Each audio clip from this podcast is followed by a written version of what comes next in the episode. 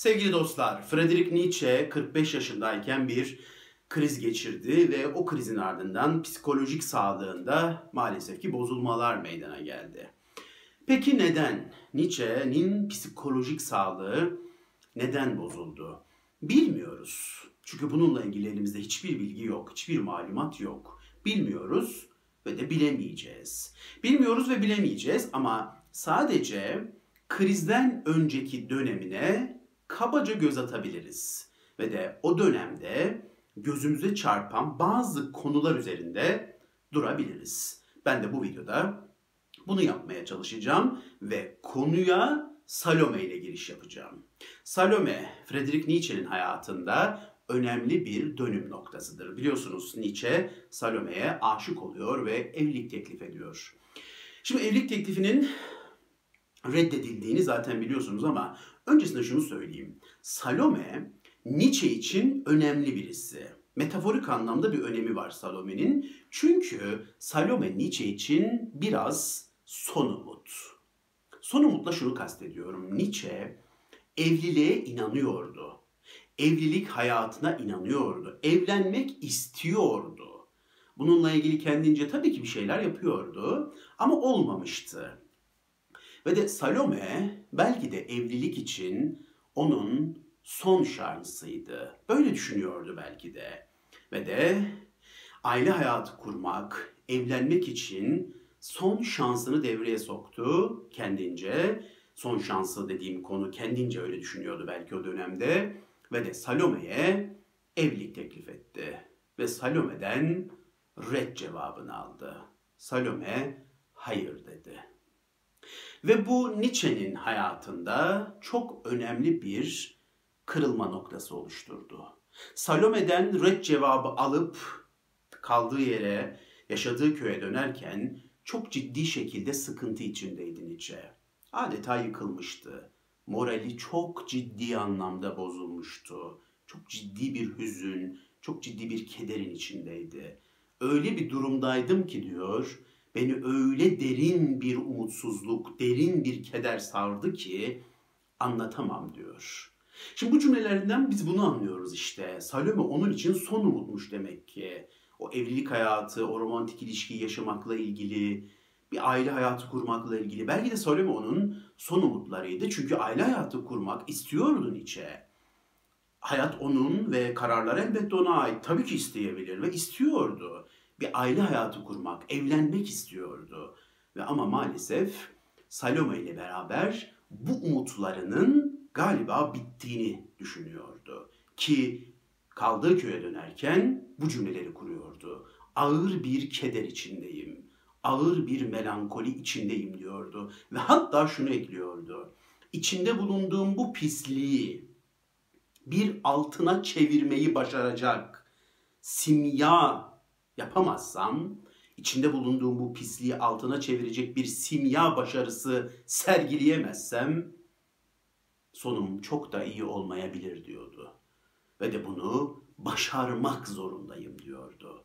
Tam da Nietzsche'nin kendi felsefesine uygun olacak şekilde içinde olduğu acılardan hazineler devşirmeye karar verdi. İçinde bulunduğum simya pisliği altına çevirecek bir simya başarısı sergileyeceğim dedi ve bunu yapmak zorundayım, başarmak zorundayım dedi ve de başardı.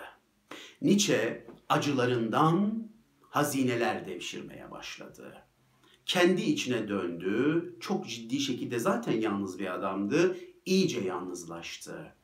İçine kazılar yapmaya başladı. Yürüyüşler yaptı, doğayla iç içe oldu, içine derin derin kazılar yaptı. İçine yaptığı o kazılardan tertemiz pınarlara ulaştı. İnanılmaz fikirler üretti. İnanılmaz düşünceler üretti. Bugün bizim hayatımızı aydınlatan ışıklı ışıklı, yıldızlı yıldızlı fikirler üretti.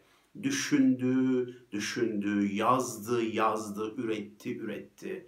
Nietzsche'nin en üretken dönemlerinden biriydi bu dönem. Yaratıcı yalnızlığı ortaya koyduğu, yaratıcı dehayı ortaya koyduğu inanılmaz üretken bir dönemdi bu dönem. Yaklaşık 8-9-10 yıllık bir dönem. Ve bu dönemde doğdu böyle buyurdu Zerdüşt ve daha niceleri. Tabi bu dönemde çok üretti Nietzsche kendi içine döndü, çok üretti, çok çalıştı, yaşadığı acıları, yaşadığı hayal kırıklıklarını böyle altına çevirdi. Kitaplar yazdı, fikirler üretti. En üretken dönemiydi diyebiliriz bu dönem için. İşte bu üretken dönemde, harika kitaplar yazdığı bu dönemde iki tane olay var dikkatimizi çeken. Belki de onu biraz yoran, belki de onu biraz üzen iki tane konu vardı. İşte bu iki konudan birincisi şuydu. İnsansızlık. Evet, kelimenin tam anlamıyla bu. Nietzsche insansızdı. Etrafında hiç kimse yoktu. Neredeyse hiç kimse yoktu. Birkaç arkadaşı vardı ve onlarla da çok nadir görüşüyordu kısa aralıklarla. Ama onun dışında hiç kimse yoktu etrafında. Annesiyle ve kız kardeşiyle olan irtibatını da kesmişti. Çünkü Salome'yi sevmediğini biliyordu annesinin ve kız kardeşinin. Ve de Salome'nin evlilik teklifini reddetmesinde annesinin ve kız kardeşinin parmağı olduğuna inanıyordu. Ve onlara sırtını dönmüştü. İletişimini onlarla tamamen kesmişti. Nietzsche bu dönemde, bu üretken dönemde yüzde yüz kendisiyle birlikteydi. Yüzde, hadi 98 diyelim yani. Ama yüzde yüz anlayın siz onu. Yüzde yüz kendisiyle birlikteydi. Hep kendiyle vakit geçiriyordu. Diyorum ya içine hep derin derin kazılar yapıyordu. O kazılarda ulaştığı pınarları bize sunuyordu. Ama insansızdı. Hiç kimse yoktu etrafında. Nazlanacağı bir insan yoktu. Gönül koyacağı bir insan yoktu. Küseceği bir insan yoktu. Ağız dalaşıyla tatlı vakit geçireceği bir insan yoktu etrafında. Omzuna başını dayayacağı bir insan yoktu.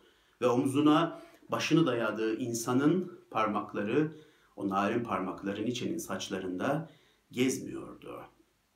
İnsansızdı. İlişki kuramıyordu hiç kimseyle. İlişki kuracak insan yoktu etrafında. Şimdi diyebilirsiniz ki ya hocam bu romantik laflara ne gerek var? Yani adam deha yani Friedrich Nietzsche bir deha ve neler neler üretmiş. Ya işte siz de diyorsunuz ki işte başını yaslayacak bir insan da işte o da parmaklarının içini saçlarında gezdirecek falan. Böyle romantik şeyleri bir tarafa bırakın diyebilirsiniz. Yani Nietzsche böyle şeylere ihtiyaç mı duyuyordu diyebilirsiniz. Evet duyuyordu. O bir insandı ve de hepimiz gibi ilişkiye muhtaçtı. insana muhtaçtı. Elbette ihtiyaç duyuyordu. Kendisine şefkat duyacak birilerine ihtiyacı vardı. Nazlanacağı diyorum ve küseceği, sataşacağı, şakalaşacağı birilerine ihtiyacı vardı. Romantik ilişki yaşamak istiyordu Nietzsche kalbini en rahat haliyle açmak istediği biri olsun istiyordu hayatında. Bunlara ihtiyacı var mıydı Nietzsche'nin? Herhalde vardı. Taş değil ya o, insandı. İnsanın insana ihtiyacı vardı ve Nietzsche'nin de insanlara ilişki kurmaya ihtiyacı vardı ama olmadı. Onun hayatında bu maalesef olmadı. Nietzsche insansızdı. Bunu doğal olarak direkt seçti diyemeyiz. Biraz hayat onu o noktaya götürdü. Ve biliyor musunuz insansızdı Nietzsche ama insansız olmayı övmedi. Dostu yoktu ama dostlukları yermedi. Evlenmedi ama evliliğe çamur atmadı. Kendi ulaşamadı diye o konuları da hiçbir zaman küçümsemedi. Evlenin evlenebiliyorsanız dedi. Etrafınızda dostlarınız olsun dedi. İnsan insana iyi gelir dedi. Ama kendisinin hayatında bunlar maalesef ki yoktu, olmadı, olamadı.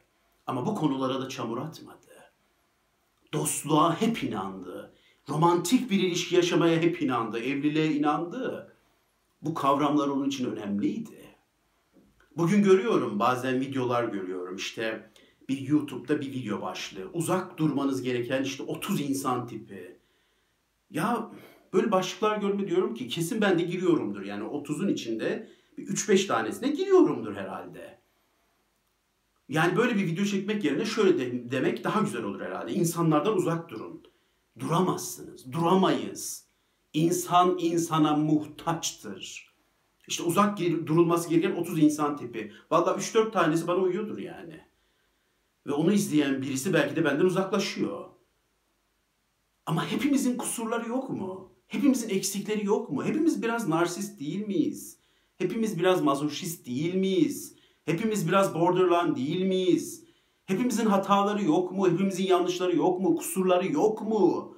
Kim kusursuz dost olabilir? Kim kusursuz insan olabilir? Ben hayatımdaki herkesi çıkartayım. Onda şöyle bir şey var, bunda böyle bir şey var. O biraz narsist, o biraz... Kim kalacak hayatımda? Ben de öyleyim. Bende de biraz biraz var hepsinden. Onlar da beni hayatımdan çıkartacak o zaman. Ama benim insana ihtiyacım var. Benim ilişki kurmaya ihtiyacım var. Benim birine nazlanmaya ihtiyacım var. İnsansız olamayız. İlişkisiz yaşayamayız. Nietzsche bize insansız olun demedi. Hiç kimseyle ilişki kurmayın, inzivaya çekilin demedi.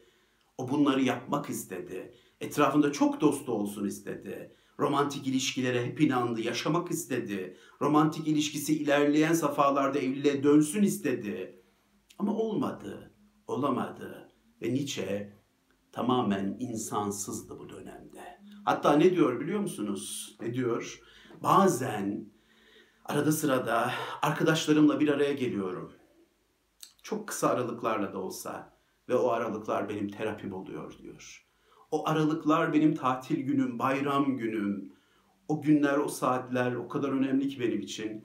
En azından kendimden kurtulmuş oluyorum. En azından benden kurtulmuş oluyorum. Çünkü Nietzsche yüzde yüz kendisiyle birlikteydi. Bugünün modern insanı da yüzde yüz kendinden kurtulmak istiyor olabilir. Nietzsche yüzde yüz kendiyle birlikteydi. Bugünün modern insanı da yüzde yüz kendinden kurtulmak istiyor olabilir. Ki bunu da görüyordu Nietzsche. Bunu da yazmıştı. İşte belki bunu dengeye getirmek gerektiğini tavsiye ederdi bize. Yüzde elli, yüzde altmış kendinizle, yüzde elli, yüzde altmış diğer insanlarla bir denge kurmalısınız diye tavsiye ederdi bize. Ama o bu dengeyi kuramadı. Şartları, hayatı biraz bu dengeyi kurdurtmadı ona. Ve de hayat onu yüzde yüz kendiyle olacak şekilde bir pozisyona getirdi. Ve de Nietzsche o pozisyonda, yüzde yüz kendiyle olduğu pozisyonda bu durumu fırsata çevirmeyi bildi. Üretti, üretti, üretti. Ama her zaman dostluğa, yakın arkadaşlığa ihtiyaç duyduğunu da dile getirmekten çekinmedi. Evet, bu dönemde gözümüze çarpan ilk özellik, belki onu zorlayan, belki onu biraz yoran ilk şey, söyleyeceğim ilk şey bu insansızlık.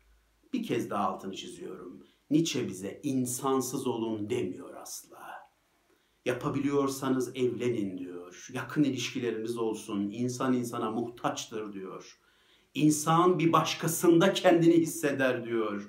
İnsan sesi insana iyi gelir diyor. Bir dost eli sizi ayağa kaldırır diyor. Beni fark eden, beni duyan, beni anlayan bir insan. Nazlandığım, şımardığım, ağız dalaşıyla birbirimize takıldığımız insanlar, dostlar, sevgililer değerlidir diyor. Bunları yok sayamazsınız. Bunlar önemlidir diyor Nietzsche. Ama o maalesef ki diyorum ya bunları yaşayamamış.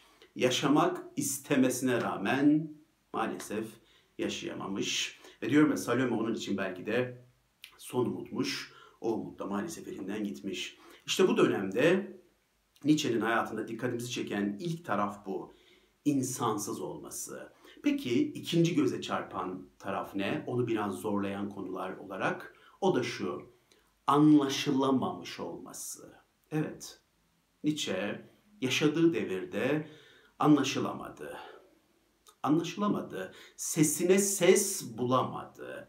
Yakın arkadaşlık anlamında, romantik ilişkiler anlamında yüzü gülmedi. Ama entelektüel anlamda ürettiklerinde de yüzü gülmedi. Şu anlamda yüzü gülmedi. Karşılık bulamadı. Hiç kimseyle tam anlamıyla o entelektüel konularını böyle tam içinden gele gele tartışamadı. Yazdığı kitaplar çok az sattı. Böyle buyurdu Zerdüşt. İlk çıktığında kaç satmıştı biliyor musunuz?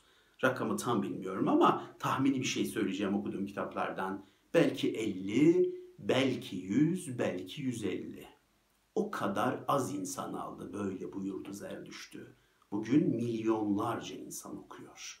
Dünyanın en çok satan belki de ilk 10 kitabından birisi bugün.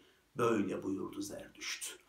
Ama dö- o dönemde satmadı kitapları, okunmadı, fikirleri anlaşılamadı.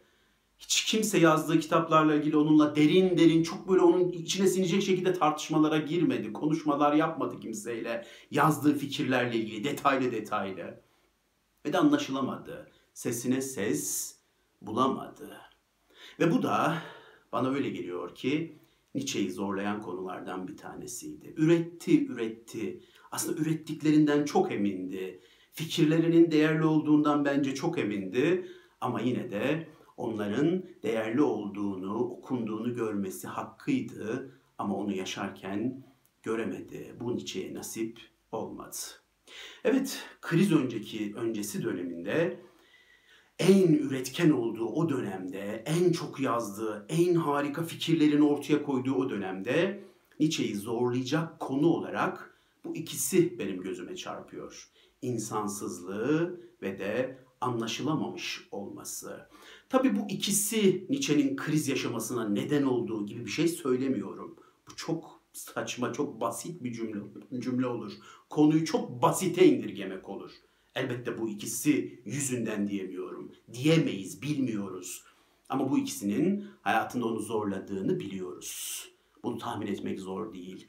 Ve de bilmiyoruz daha başka neler neler yaşadı. Ruh dünyasında neler yaşadı. Kitaplarını yazarken o yalnız kaldığı o bekar odalarında, o soğuk odalarda ne düşündü bilmiyoruz. Neler yaşadı bilmiyoruz. Hayattan başka bizim bilmediğimiz darbeler aldı mı almadı mı bilmiyoruz neler yaşadığı, özelde anlatmadığı, özelde neler yaşadığı, yaşadığını bilmiyoruz. Ve o tüm yaşadıkları belki de onu öyle bir sürece hazırladı ve İtalya'dayken, Torino'dayken bir kriz yaşıyor. Biliyorsunuz bir adam atına böyle işkence ediyor, kırbaçlıyor ve Nietzsche o atı gördüğünde, onun acı çeken halini gördüğünde dayanamıyor. İnanılmaz bir merhamet, inanılmaz bir şefkatle ata sarılıyor. Bana vur ama ona vurma diyor. Çok çok çok acayip bir an bu an. Nietzsche'yi hissettiğimiz en derin anlardan bir tanesi. Ve bu olayla beraber orada çöküyor maalesef.